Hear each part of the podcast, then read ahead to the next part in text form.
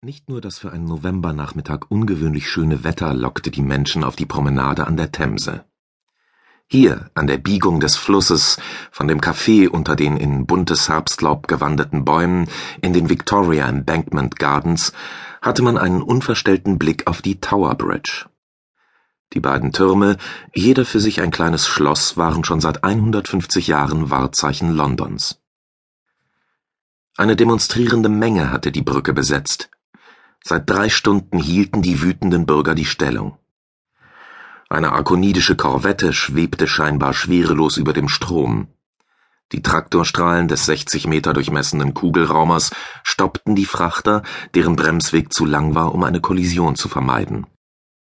Durch seine blau getönte Sonnenbrille beobachtete Roden die Gäste an den anderen Tischen. Gerade einmal 17 Monate war es her, dass die Menschheit den Begriff Weltmacht als etwas sehr Relatives begriffen hatte. Der Schock, nicht allein im All zu sein, hatte viele überfordert und manche sogar in den Freitod getrieben. Die Spindeln der Phantan waren über den Metropolen aufgetaucht. Mit einem Kugelraumer eben jenes Modells, das nun trügerisch ruhig in der Luft stand, hatte Thora den Eiffelturm zerstört, um ihren geliebten Ziehvater Crest aus der Gewalt der Menschen zu pressen.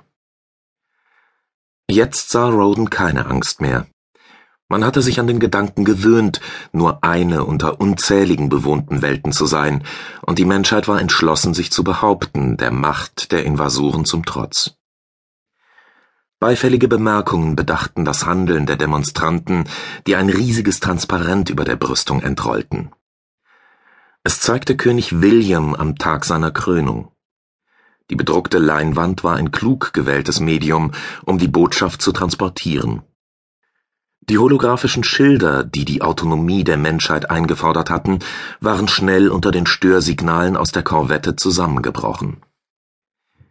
Diese Demonstration zeigte auch die Chancenlosigkeit gegenüber der technologischen Übermacht des großen Imperiums. Die Wut der Bürger entzündete sich an dem Holoporträt, das die in den Türmen der Tower Bridge installierten Projektoren an den Himmel über dem Bauwerk warfen. Die Schultern des Fürsorgers reichten von einem Ufer zum anderen. Wenn ich dieses Gesicht anschaue, wird mir klar, wie wenig ich vom großen Imperium weiß. Roden nippte an seinem Ale. Ich hätte ihn niemals für einen Arkoniden gehalten. Arkon-Geborene ähnelten den Menschen so sehr, dass Atlan, der vor zehn Jahrtausenden auf der Erde gestrandet war, unerkannt auf dem blauen Planeten hatte leben können. Am deutlichsten hoben sich in der Regel die weißen Haare und die meist roten Augen ab. Äußerlich gar nicht erkennbar waren die Brustplatten, die die Rippen ersetzten. Insgesamt hätte man diese Merkmale für Varianten des menschlichen Bauplans halten können. Das Erscheinungsbild eines durchschnittlichen Arkoniden unterschied sich von dem eines Kaukasiers nicht stärker als das eines Aborigines. Satrak, der arkonidische Fürsorger der Erde, glich dagegen mehr einem Kobold-Maki als einem Menschen. Er war humanoid in dem Sinne, dass er einen Kopf, zwei Arme und zwei Beine hatte, aber schon bei dem zweieinhalb Meter langen Greifschwanz endete die Ähnlichkeit. Vielleicht hatte man den markanten Körperteil deswegen bewusst aus dem Aufnahmebereich des Holobilds gelassen. Es half nicht viel. Zu fremd waren die hellbraunen Augen, die ein Drittel des Gesichts einnahmen. Ihre Schlitzpupillen standen waagerecht. Die kleine Nase bildete mit dem Mund eine Schnauze.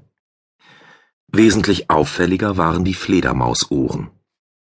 Eine Anpassung an die Kolonialwelt, auf der er aufgewachsen ist, erläuterte Thora da Zoltral.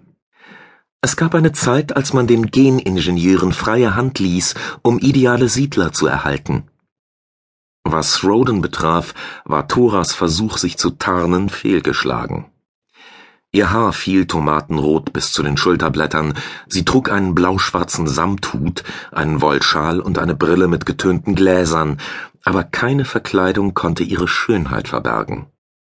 Die katzenhafte Eleganz, mit der sie alltägliche Bewegungen vollzog, schmerzte in Rodens Brust. Und sie bemerkte es noch nicht einmal. Ich bin verliebt wie ein Teenager. Roden lächelte. Schade, dass er nicht die Freiheit eines Teenagers genoss, dessen größte Sorge die nächste Schulprüfung war.